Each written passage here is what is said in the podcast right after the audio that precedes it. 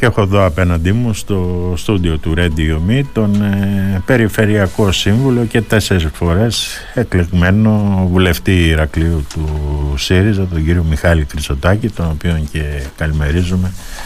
Κύριε Χρυσοτάκη, την καλημέρα μας. Καλημέρα, καλημέρα και στους ακροατές μας. Λοιπόν, ε, θα ξεκινήσουμε βέβαια με το θέμα της ημέρας, με την ε, τραγωδία της ημέρας.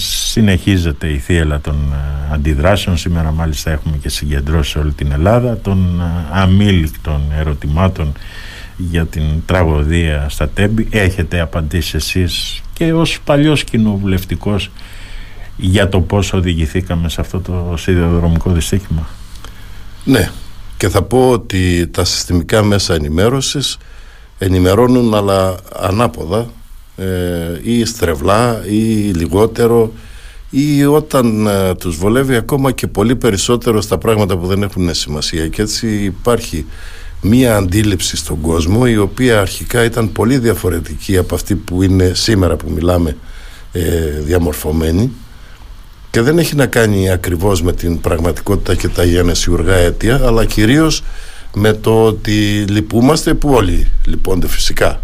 Ε, και κανείς νομίζω δεν το λέει ψέματα προς Θεού αυτό.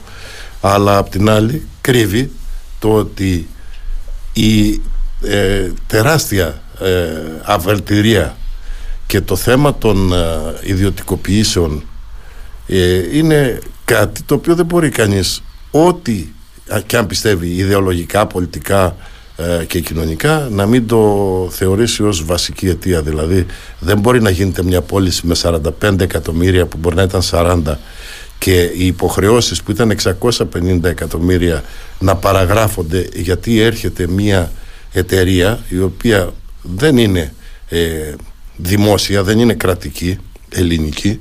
Είναι όμως ε, μια εταιρεία που έρχεται από το Ιταλικό ε, κράτος είναι δηλαδή από την πλευρά των Ιταλοκρατική όταν εδώ το αφήγημα όλων των νεοφιλελεύθερων και των κυβερνήσεων και των υπολείπων που τις στηρίζουν είναι ότι κοιτάξτε δεν μπορεί το κράτος να είναι επιχειρηματίας αλλά αν είναι Ιταλικό κράτος μπορεί. Αυτά δεν έχουν βγει στον αφρό. Αν έχουν ακουστεί, έχουν ακουστεί ελάχιστα και τα έχουν καταλάβει λιγότερο αυτοί που τα άκουσαν γιατί δεν υπόθηκαν με τον τρόπο που θα έπρεπε έτσι όπως λειτουργούν τα μέσα ενημέρωσης που είναι στην νεοφιλελεύθερη κατεύθυνση πάντοτε με ευθύνη λιγότερο φυσικά των δημοσιογράφων δεν είναι και η κεντρική αυτή δημοσιογράφη άμυρη ευθυνών αλλά κυρίως όμως των ιδίων των ε, επιχειρηματιών που να σας πω ένα περίεργο που όμως είναι αληθινό. Εντάξει κύριε Χρυσοτάκη γίνεται και ένα τσουβάλιασμα αυτή τη στιγμή. Ναι, εγώ όμως δεν το κάνω το τσουβάλιασμα. Το, όχι, είδατε ότι δεν δηλαδή, είπα η ευθύνη των δημοσιογράφων. Δεν φταίνε για γιατί όλα. Δεν το βλέπω και τρέλω. Κύριε Χρυσοτάκη, Μα, είπα εγώ αυτό. Δύο λεπτά, δύο λεπτά. Είπα εγώ αυτό νομίζω ότι δεν το είπα. Και αν θέλετε, αν δεν ακούστηκε καλά ή αν το είπα λίγο ναι, ε, ε. όχι όπως πρέπει, να το ξαναπώ. Ότι δεν είναι όλοι οι δημοσιογράφοι, είναι μόνο στα συστημικά μέσα και εκεί πάλι όχι όλοι, αλλά με τιμητικές εξαιρέσεις. Ναι.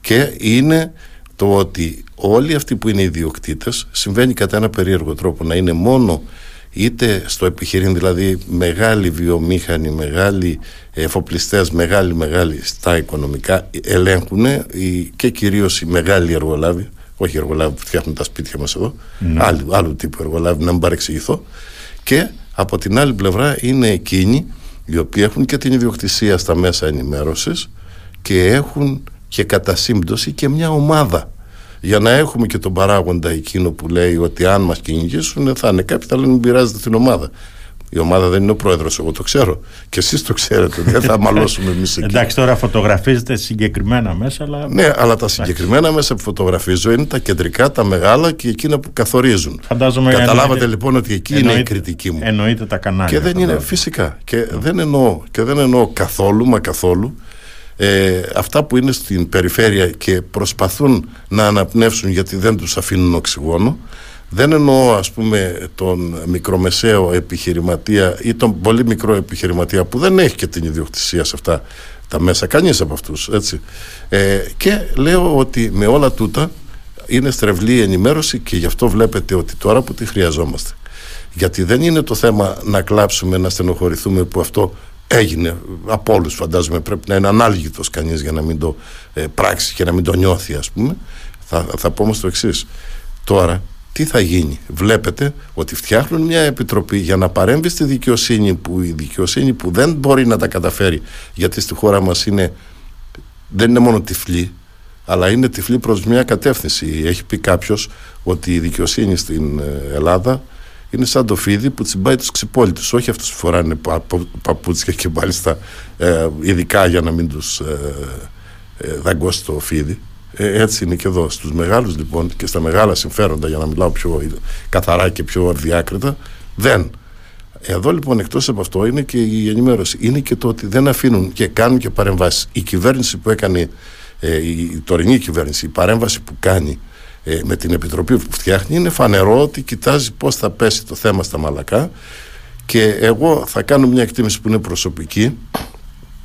Θέλει να προχωρήσει σε μια πολιτική συνένεση αλλά ενάντια στην κοινωνία. Γιατί κανείς δεν λέει να μην συνεννοούνται στο πολιτικό σύστημα αλλά σε ποια κατεύθυνση. Υπέρ ή κατά των πολλών. Αυτό είναι που φοβάμαι και μπορώ να το πω στο δικό σας μέσο που δεν είναι όπως τα υπόλοιπα που έχουν ας πούμε γύρω γύρω το σιδερόφρακτον. Εδώ λοιπόν μπορεί κανείς να το πει και πρέπει να το πει οφείλει και εγώ οφείλω να το πω και το λέω. Μάλιστα, επειδή βέβαια καθυστερήσαμε λίγο να ξεκινήσουμε και εξαιτίας της συνέντευξης τύπου που έδωσε για τις εξελίξεις ο κύριος ε, Γεραπετρίτης, ο νέος υπουργός Μεταφορών, να τρέξουμε λίγο την ε, συζήτησή μας. Όταν ήσασταν ε, στο ΣΥΡΙΖΑ, Τώρα έχετε αποχωρήσει βέβαια από τον ΣΥΡΙΖΑ. Είστε Έχω αποχωρήσει τη μέρα που ψήφισε το μνημόνιο. Στην ε, Λαϊκή Ενότητα. Διαφωνήσατε τότε με την ψήφιση του μνημονίου από την πλευρά του ΣΥΡΙΖΑ προλάβατε τη συζητήση για την ε, ιδιωτικοποίηση της ε, Τρένοσέ που ακολούθησε βέβαια το 2017 τότε που γινόταν αυτή η συζήτηση ο Μιχάλης Κρυζωτάκης τι άποψη είχε; Πάντοτε την ίδια που σας ανέφερα ότι δεν μπορεί να αναλάβει ο ιδιώτης τους, στρατηγ... τους στρατηγικούς τομείς της οικονομίας.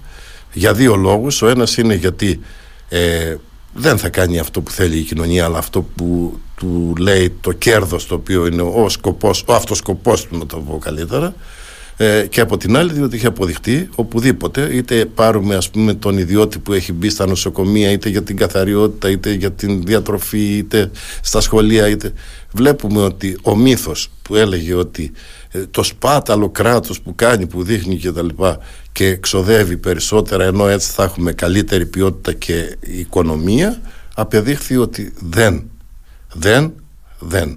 Αυτό λοιπόν λέω ότι έλεγα και τότε και έχω πει ότι ήταν μεγάλο θέμα και ήταν τεράστιο λάθος αυτό που έκανε ο ΣΥΡΙΖΑ.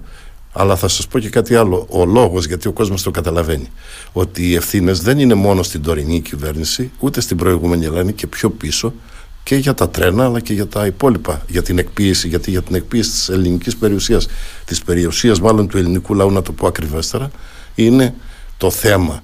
Ο κόσμος λοιπόν έχει αρχίσει και καταλαβαίνει και γι' αυτό λέω ότι η πληροφόρηση είναι πολύ σημαντικό γιατί ένας λαός που ξέρει και όχι που του κρύβουν αυτά που θα έπρεπε να ξέρει μπορεί να πάρει και αποφάσεις από την αρχή λοιπόν λέω τα ίδια από την αρχή είμαι τοποθετημένος, γι' αυτό ήμουν και ενάντια στο μνημόνιο. Ένας από τους λόγους, από τους βασικούς λόγους ήταν αυτός. Ναι. Διότι πηγαίναμε όχι μόνο στα μνημόνια τα οποία εξυπηρετούν την νεοφιλελεύθερη λογική που λέει στην άκρη ε, οι θεσμοί, η κοινωνία, ο πολίτης στη μέση το κέρδος και η αγορά καθορίζει τα πάντα προσέξτε ακόμα και την πολιτική η αγορά κατά το νεοφιλελεύθερο δόγμα την ε, καθορίζει και όχι η ίδια η πολιτική με όμικρον γιώτα ή η πολιτική με ήττα. Τώρα όμως εδώ υπάρχει το εξής ερώτημα. Έχουμε δύο κράτη. Από τη μια μεριά είναι η Ελλάδα και από την άλλη μεριά είναι η Ιταλία μια και αναφερόμαστε στην περίπτωση των σιδηροδρόμων. Πολύ σωστό, αλλά υπάρχει ελληνικός... και ένας συνδετικός κρίκος ανάμεσα στα δύο διαστήματα. Να τελειώσω, να τελειώσω ναι. λίγο την ερώτησή μου.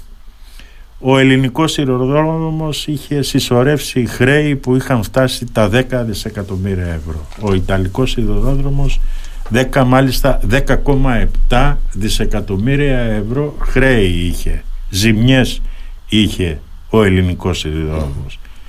ο Ιταλός όχι μόνο δεν είχε ζημιές αλλά ήρθε να αγοράσει ο δημόσιος σιδηρόδρομος της Ιταλίας είχε, ήρθε να αγοράσει τον ελληνικό σιδηρόδρομο. Δεν είναι έτσι δεν αποδεικνύεται έτσι ότι το ελληνικό δημόσιο δεν κάνει για επιχειρηματίας όχι, γιατί το ελληνικό δημόσιο ήταν συγκεκριμένες κυβερνήσεις οι οποίες επέλεξαν και μάλιστα μετά από το δημοψήφισμα που έδωσε το 61,3% του ελληνικού λαού. Δεν δε σας ρωτάω για τις κυβερνήσεις. Μνημονιακή, μνημονιακή υποχρέωση είναι το, το ελληνικό δημόσιο. Ναι, το αυτό, αυτό ελληνικό δημόσιο. Αυτό σας λέω ότι κοιτάξτε, ένας κακός ε, ιδιώτης επιχειρηματίας ρίχνει την επιχείρησή του έξω. Σωστά. Βγάζετε εσείς ως δημοσιογράφος το συμπέρασμα ότι οι ιδιώτες δεν μπορούν να ασκήσουν ε, το επιχειρήν; Όχι.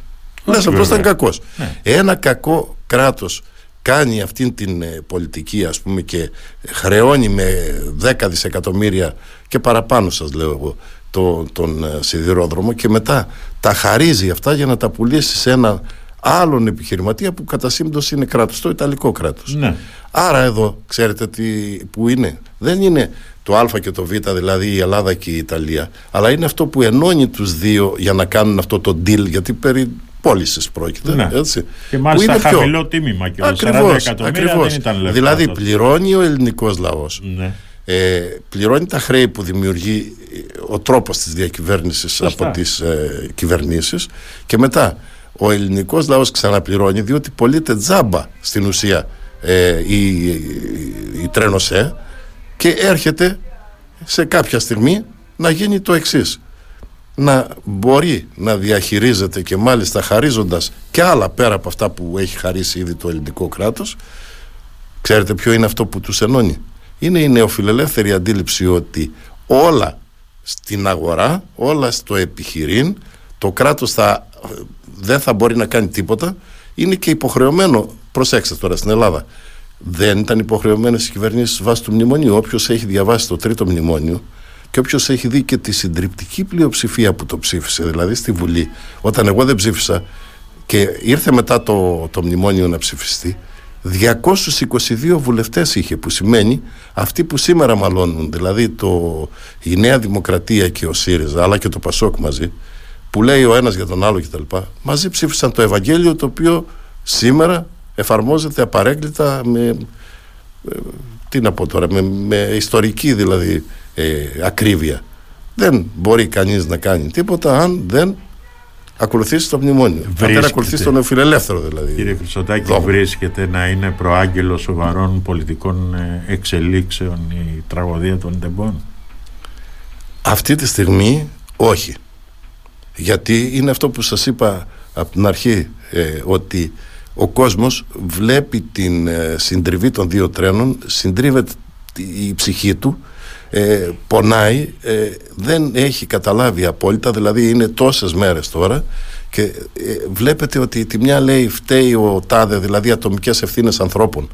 Δηλαδή μπορεί να έχει και νομίζω και εγώ ότι κάποιες ευθύνες σίγουρα τις έχει ο σταθμάρχης αυτοί που τον έβαλαν εκεί δεν έχουν καμία ευθύνη. Αυτοί που τον διατήρησαν καμία. Αυτοί που σήμερα προσπαθούν να τα ρίξουν όλα πάνω του. Και εγώ λέω το εξής. Φανταστείτε ότι αυτός ήταν εκπαιδευμένος, ήταν σωστός κτλ. Και πάθαινε ένα καρδιακό επεισόδιο, ένα εγκεφαλικό επεισόδιο, λιποθυμούσε την ώρα και δεν πάταγε το κουμπί.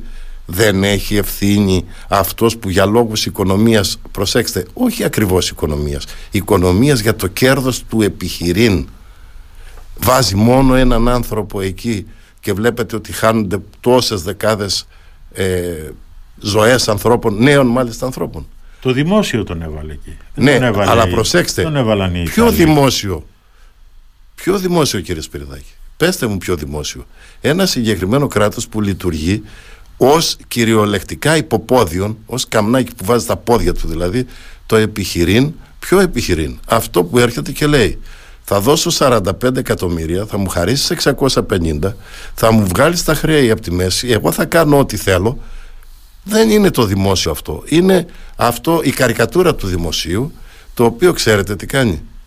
Βάζει μια ξένη κρατική ιταλική εταιρεία στο ότι κάνει ό,τι θέλεις. Αυτό λοιπόν είναι. Ποιος φταίει εκεί; Η πολιτική κατεύθυνση που έχει η χώρα μας το να ξεπουλάει τα πάντα και μέσα στα πάντα είχε και τον σιδηρόδρομο. Αυτό λοιπόν λέω και νομίζω ότι είναι πεντακάθαρο αυτοί που μας ακούνε πιστεύω ότι καταλαβαίνουν. Δεν μπορεί δηλαδή να φταίει ας πούμε ε, να σας πω και κάτι άλλο τώρα να κοιτάξετε παρετείται ο Καραμαλής ας πούμε από υπουργός αρμόδιος για αυτά τα θέματα και ξέρουμε ότι περίπου 17 άντε 30 μέρες είναι η παρέτησή του διότι θα γίνουν εκλογές και τον ξαναβάζουν υποψήφιο και θα ξαναβγεί και ξέρετε τι λένε σήμερα τα κεντρικά μέσα ενημέρωσης ότι αν εκλεγεί το είπε ένας βουλευτής που είναι και συνάδελφός σας, εγώ θα το βάλω σε εισαγωγικά, διότι δεν πιστεύω ότι δημοσιογράφοι είστε εκεί δύο, αλλά δεν είστε το, οι ίδιοι δημοσιογράφοι. Έτσι. Ε, εγώ κάνω τη διάκριση που μου είπατε, βεβαίως την κάνω. Ξέρετε τι είπε. Αν όμως δεν εκλεγεί, το είπε έτσι ψυχρά. Σήμερα το άκουσα εγώ. Το είδα δηλαδή ε, σε κανάλια από αυτά που λέγαμε πριν. Και λέει, αν όμως εκλεγεί, σημαίνει ότι ο ελληνικός λαός δεν τον θεωρεί ένοχο, άρα είναι αθώος. Να σας πω κάτι. Έτσι δεν κάνουν κάθε φορά. Ποιος το είπε αυτό, Ποιος Μπάμπης Παπαδημητρίου. Μάλιστα. Ε, εγώ δεν τον λέω δημοσιογράφο γιατί θέλω να σεβαστώ εσάς, ας πούμε, και πολλούς άλλους που γνωρίζω εδώ και είμαστε και ξέρω ότι δεν είναι σε αυτό το. Εντάξει, Αυτή κύριος, είναι η διαφορά. Εντάξει, ο κύριος Παπαδημητρίου. Θες, είναι... Ε, ε, θέλετε να σας πω και κάτι άλλο. Δουλεύει. Υπάρχει, υπάρχει κι άλλος.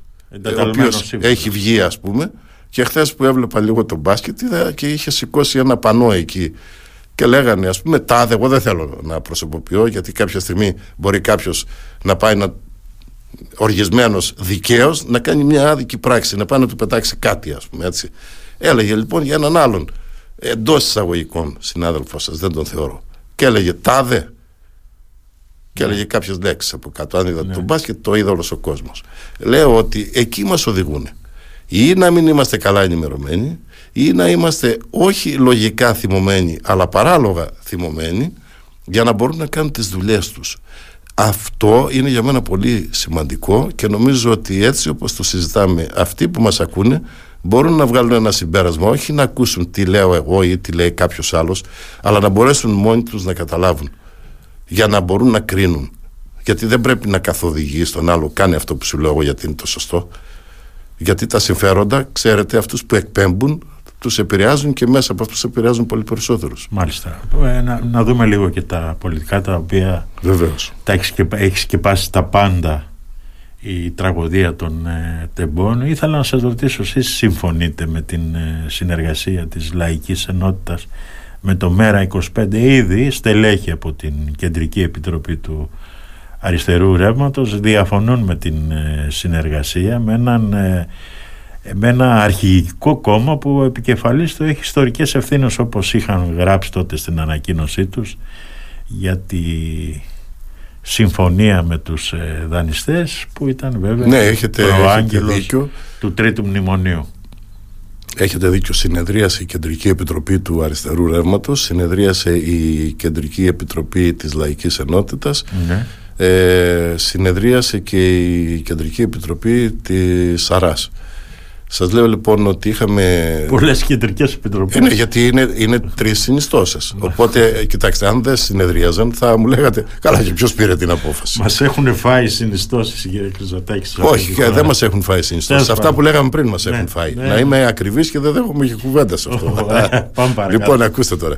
Στο αριστερό ρεύμα είχε ναι. τρία κατά στην ε, Κεντρική Επιτροπή της Λαϊκής Ενότητας που μετέχουν και όλοι και έχει μεγαλύτερη σημασία ναι. ε, στα 139 ε, μέλη ε, ψήφισε ένας κατά και ένας ε, δεν ψήφισε δεν, δεν έδωσε ψήφο δηλαδή Ωραία. Ε, αυτές είναι οι, οι αντιδράσεις τώρα εμείς πρέπει να δούμε και τι γίνεται στην κοινωνία και θέλω να σας πω το εξής ότι αυτή η συνεργασία δεν γίνεται για να γίνει ένα κόμμα δηλαδή ένα κόμμα που θα το κάνουν όλοι αυτοί ναι. αλλά θα είναι μια συνεργασία για τις εκλογές αλλά σε μια πολιτική βάση που είναι αυτά περίπου που κουβεντιάζαμε εμείς πριν δηλαδή για το θέμα του δυστυχήματος έχει μια τέτοια λογική ότι αυτό που φταίει δεν είναι η κακιά ώρα, η κακιά χώρα αλλά είναι πολύ συγκεκριμένες ευθύνες, οι οποίες είναι πολιτικές και οι οποίες έχουν τεράστιο αντίκτυπο, λιώνουν δηλαδή τούτη εδώ την κοινωνία. Ε, σε αυτήν λοιπόν την ε, λογική έχουμε ένα πολύ συγκεκριμένο ε, πρόγραμμα η προγραμματική δηλαδή βάση αυτής της ε, συμφωνίας είναι συγκεκριμένη και λέει ότι έχουμε κοινή εκλογική διακήρυξη ρήξης Γι' αυτό δεν θα είναι μέρα 25 και stop το, ο τίτλος ε, στις εκλογές αυτού του σχήματος αλλά θα είναι μέρα 25 μέτωπο ρήξης και θα μετέχουν εκτός από το μέρα και την λαϊκή ενότητα το αριστερό ρεύμα και τις υπόλοιπες συνιστώσεις ναι. που είναι θα μετέχουν και προσωπικότητες ε, που θα είναι και της αριστεράς και της κοινωνίας και θα είναι αυτοί που στηρίζουν ένα ριζοσπαστικό πρόγραμμα που αν το έλεγα σύντομα θα έλεγα είναι από αυτά που κάνουν οι κυβερνήσεις που έχουν ψηφίσει τα μνημόνια το αντίθετο είναι αυτό που λέμε πάρτο αλλιώς. Έτσι δεν το λέει ο ελληνικός λαός και η νεολαία το λέει καμιά φορά και είναι και ωραίο όταν το λένε νέοι άνθρωποι. Πάρτο αλλιώς του λέει. Δεν πάει έτσι. Σωστά. Δεν το είδες. Ε, αυτό λέμε ότι θα πούμε. Είναι πάρα πολύ συγκεκριμένα. Αν έχουμε χρόνο να πούμε ε, εννιά σημεία που είναι η βάση αυτής της συμφωνίας, πολύ συγκεκριμένα. Θα έχουμε την ευκαιρία, κύριε Χρυσοτάκη, μην ναι. Ε, τρώμε το χρόνο μας, γιατί έχουμε να μιλήσουμε και για την ε, περιφέρεια. Έχουμε να πούμε ακόμα.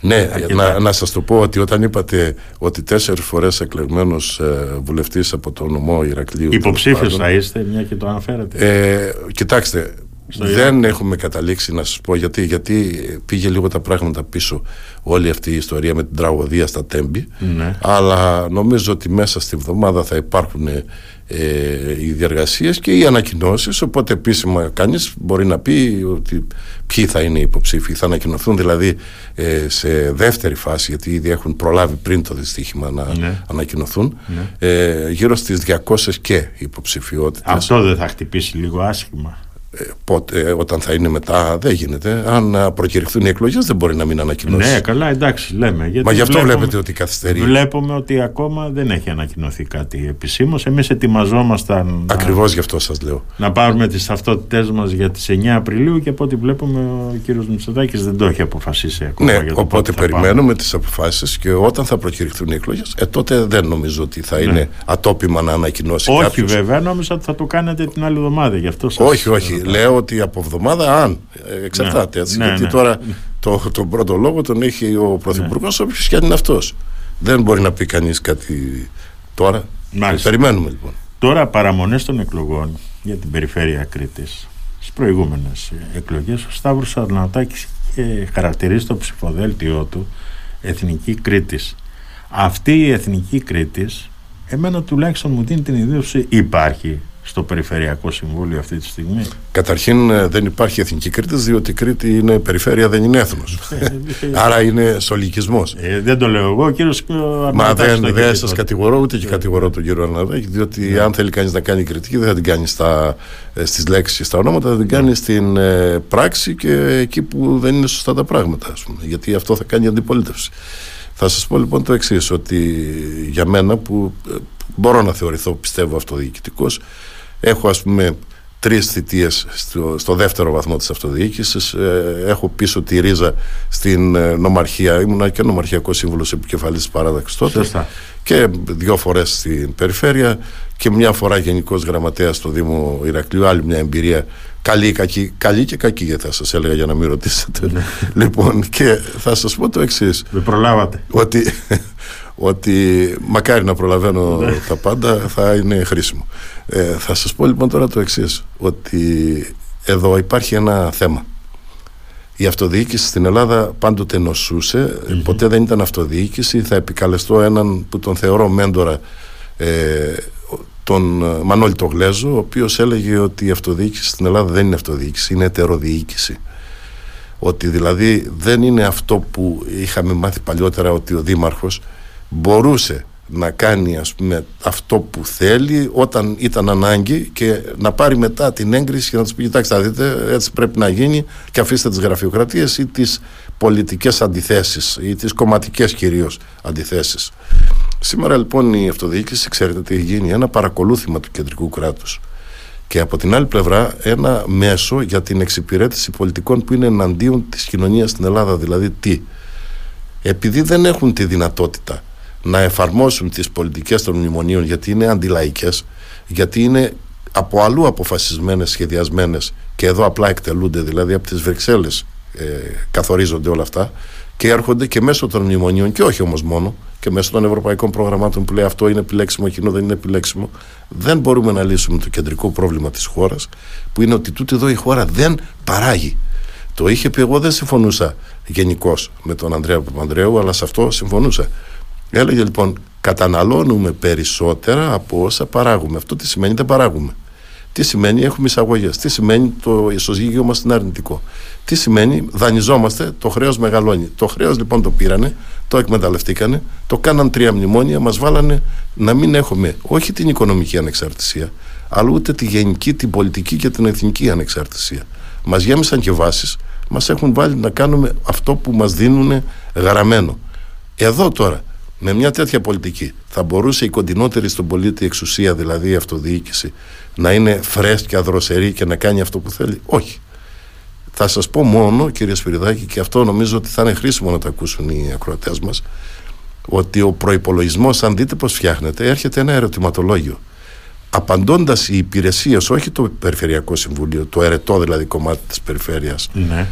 Κρήτης, αλλά και των υπολείπων. Δεν είναι για την Κρήτη μόνο. Και των άλλων 12, το σύνολο είναι 13 περιφέρειες. Ξέρετε τι κάνει. Φτιάχνει τον προπολογισμό. Δηλαδή, τι είναι, είναι ένα, ε, ένα κουτί, μάλλον κάποια κουτάκια, τα γεμίζεις έτσι που θέλουν και επιγράφεται ότι αυτός είναι ο προπολογισμό σου, αλλά δεν είναι ο προπολογισμό σου.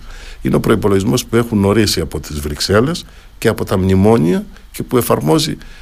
Πάω λοιπόν στο συνέδριο πριν από μερικά χρόνια της Ένωσης Περιφερειών Ελλάδας, της ΕΝΠΕ, και βλέπω αυτό που το ένιωθα, αλλά δεν μπορούσα να το προσδιορίσω, στο πανό, το κεντρικό πανό δηλαδή του συνεδρίου που έλεγε από την τοπική και την περιφερειακή αυτοδιοίκηση στην τοπική και περιφερειακή διακυβέρνηση. Πάει το αυτοδιοίκηση. Αυτό ήταν το τυπικό. Ουσιαστικά είχε ήδη ξεκινήσει και διολύστανε και εφαρμοζόταν αυτό το, το πράγμα. Δεν έχουμε λοιπόν αυτοδιοίκηση στην Ελλάδα.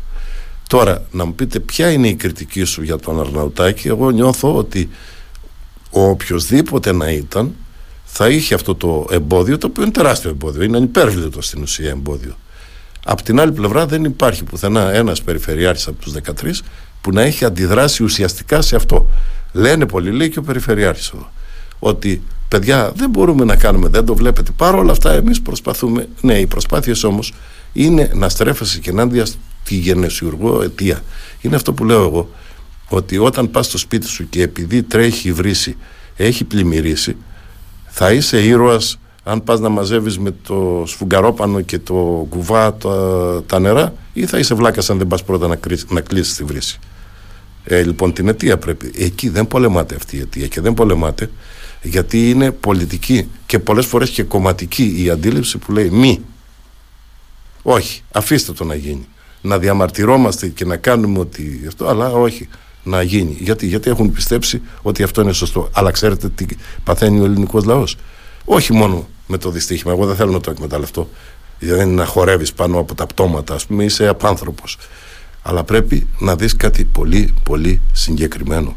Ότι όταν το χρέος αυτής της χώρας, ενώ το πληρώνουμε, ενώ έχουμε δώσει την ανεξαρτησία, ενώ έχουμε δώσει τα πάντα, είμαστε καλά παιδιά με σταυρωμένα χεράκια στο θρανείο, το χρέος αυξάνεται. Αυτή τη στιγμή είναι στα 400 δισεκατομμύρια. Δεν είναι όμως η αύξηση το μεγαλύτερο πρόβλημα. Ξέρετε ποιο είναι το μεγαλύτερο πρόβλημα; Η σχέση μεταξύ του ποσού του χρέους και του ΑΕΠ. Το ΑΕΠ μειώνεται και το χρέος αυξάνεται. Αυτό ξέρετε τι σημαίνει ότι είναι ένα χρέος πολύ μεγαλύτερο. Αλλιώς είναι δηλαδή να, ε, να χρωστάω 100 και το ΑΕΠ να είναι 150, λες είναι πολύ δύσκολο και τα λοιπά, αλλά μου μένουν 50 να δω τι θα κάνω. Εδώ στην προκειμένη περίπτωση είναι μεγαλύτερο. Γιατί μειώνει, μειώνεται μάλλον καθημερινά το ΑΕΠ της χώρας αυτής. Και να σας το πω αλλιώς, ο άλλος μπορεί να μην ξέρει το ΑΕΠ. Αλλά για πηγαίνετε στους εμπορικούς δρόμους του Ηρακλείου να δείτε τα μαγαζιά. Για πηγαίνετε να δείτε πόσα είναι κλειστά εκείνα που παλιά έδινες αέρα για να το πάρεις και τώρα δεν το παίρνει κανείς ακόμα και αν του έχουν μειώσει το ενίκιο, όσο και αν το έχουν μειώσει. Αυτή η χώρα λοιπόν πεθαίνει και εμείς πανηγυρίζουμε. Και όταν λέω εμείς, δεν εξαιρώ τον εαυτό μου παρά το ότι είμαι τοποθετημένος από τότε που μπήκε το πρώτο μνημόνιο μέχρι και όταν δεν ψήφισα το τρίτο εντελώς αντίθετα και εντελώς ε, και όχι από προσωπικό συμφέρον είναι δύσκολα τα πράγματα Εκτός τώρα από εσά, φαντάζομαι θα κατέβετε υποψήφιος Όχι, εγώ, εγώ θα σας πω το εξής. Όπως είπα για τις ε, ε, βουλευτικές εκλογές δεν έχω πει και δεν θα πω ε, αν είναι να κατέβω θα το αποφασίσουμε όλοι μαζί. Αν όχι ε, έτσι λέω και για τις ε, περιφερειακές. Ε, είχε κυκλοφορήσει την προηγούμενη φορά και είχε μια δόση αλήθειας ότι δεν ήθελε να κατέβει λέει στις εκλογές ας πούμε του, ε, της, ε, όχι τις τελευταίες, τις προτελευταίες για την περιφέρεια ναι. ε, εγώ ένιωθα δύο πράγματα. Το ένα είναι ότι ε, με ευνηδίασαν ότι έλα κατέβα και έλεγα όχι. Το άλλο είναι ότι ένιωθα πάντοτε ότι η αυτοδιοίκηση ήταν κάτι που όχι με ενδιαφέρει και με εξητάρει αλλά είναι μέσα μου ας πούμε. Με αυτή τη λογική ε, λέω ότι όλα είναι πιθανά Ούτε εδώ λοιπόν θα σας απαντήσω και μην μου πείτε ότι εκφεύγω. όχι. όχι. σα ίσα δεν θέλω να προλάβω κανέναν, γιατί να σας πω κάτι, άμα βρεθεί μια καλύτερη υποψηφιότητα, εγώ θα πω όχι να είμαι εγώ. Καταλαβαίνω ναι. όμως ότι θέλετε. Και να σας το πω αλλιώς. Ούτε θέλω, αν δεν βγω πέμπτη φορά βουλευτής, ναι. ας πούμε ότι κατεβαίνω και δεν βγαίνω, ναι. δεν θα χαλάσει ο κόσμος. Ναι. Και αν βγω, δεν θα φτιάξει. Ποιον άλλο τώρα βλέπετε απέναντι στο Σταύρο Αναωτάκη σε εκλογές που έρχονται; Κοιτάξτε, εδώ τώρα να πω κάτι πολιτικό. Ότι ο ΣΥΡΙΖΑ επίσημα είχε στηρίξει το ψηφοδέλτιο του. Ναι παρά το ότι δεν έχει μια εκπροσώπηση ας πούμε αντίστοιχη και τα λοιπά μέσα στο ναι, Περιφερειακό ναι. Συμβούλιο ε, απ' την άλλη πλευρά βλέπω ότι η Νέα Δημοκρατία που δεν στήριξε γιατί κατέβασε άλλο συνδυασμό ναι. ε, είναι πλήρως εναρμονισμένη όχι εκεί που πρέπει αλλά και εκεί που δεν πρέπει είναι δηλαδή σαν να είχε κατέβει και αυτή μαζί Μάλιστα, εγώ χαρακτολογώντα. Αυτό συμβαίνει και μέσα στο Περιφερειακό Συμβουλίο. Βεβαίως, έχει αντιπολίτευση τελικά ο Ρναουτάκη. Ε, έχει μόνο τις τρεις παρατάξεις. Ναι ε, δηλαδή την, ε, την παράταξη του, του Κουκουέ, την παράταξη της Ανταρσία και την ναι. δική μας παράταξη, την Ξαστεριά Ανατροπή στην Κρήτη. Ναι. Ε, δυστυχώς υπήρχε και μια άλλη παράταξη, υπάρχει δηλαδή ακόμα, που ήταν η παράταξη που είχε στηριχτεί από τη Χρυσή Αυγή. Ναι. Ο οποίος όμως δεν έρχεται και δεν... Ε, ναι. Αλλά προσέξτε τώρα, εγώ τι λέω και γελάνε. Δεν μου είπε κανείς μα γιατί το λες ή να μου πει μην το ξαναπείς και τα λοιπά λέω την αξιωματική αντιπολίτευση, δηλαδή τη Νέα Δημοκρατία στο Περιφερειακό Συμβούλιο, τη λέω αξιωματική συμπολίτευση. Ναι. λοιπόν, και είναι έτσι, είναι έτσι. Γιατί, να σας πω κάτι, συμφωνούν, συμφωνούν σε αυτό που σας έλεγα πριν. Δηλαδή, η εκπόρευση από τις Βρυξέλλες και τα μνημόνια καθορίζουν μια πολιτική. Τα κόμματα που στηρίζουν, δηλαδή το ΠΑΣΟΚ και ο ΣΥΡΙΖΑ και η Νέα Δημοκρατία, την ίδια πολιτική έχουν απέναντι σε αυτό. Έτσι δεν έχουμε διαφορές ας πούμε, σε αυτούς. Και κάτι τελευταίο. Ο Παύλος Σοπολάκης δεν θα είναι από ό,τι είδαμε στα ψηφοδέλτια του ΣΥΡΙΖΑ. Τον βλέπετε να κατεβαίνει απέναντι στον ε, Σταύρο Αναουτάκη; Όχι, δεν νομίζω. Ε, η προσωπική μου Σας γνώμη. ρωτάω επειδή τον ναι, ξέρετε, γι' αυτό. Ναι, γνωριζόμαστε και τον γνωρίζω από τον καιρό που ήταν μαθητής. Ναι.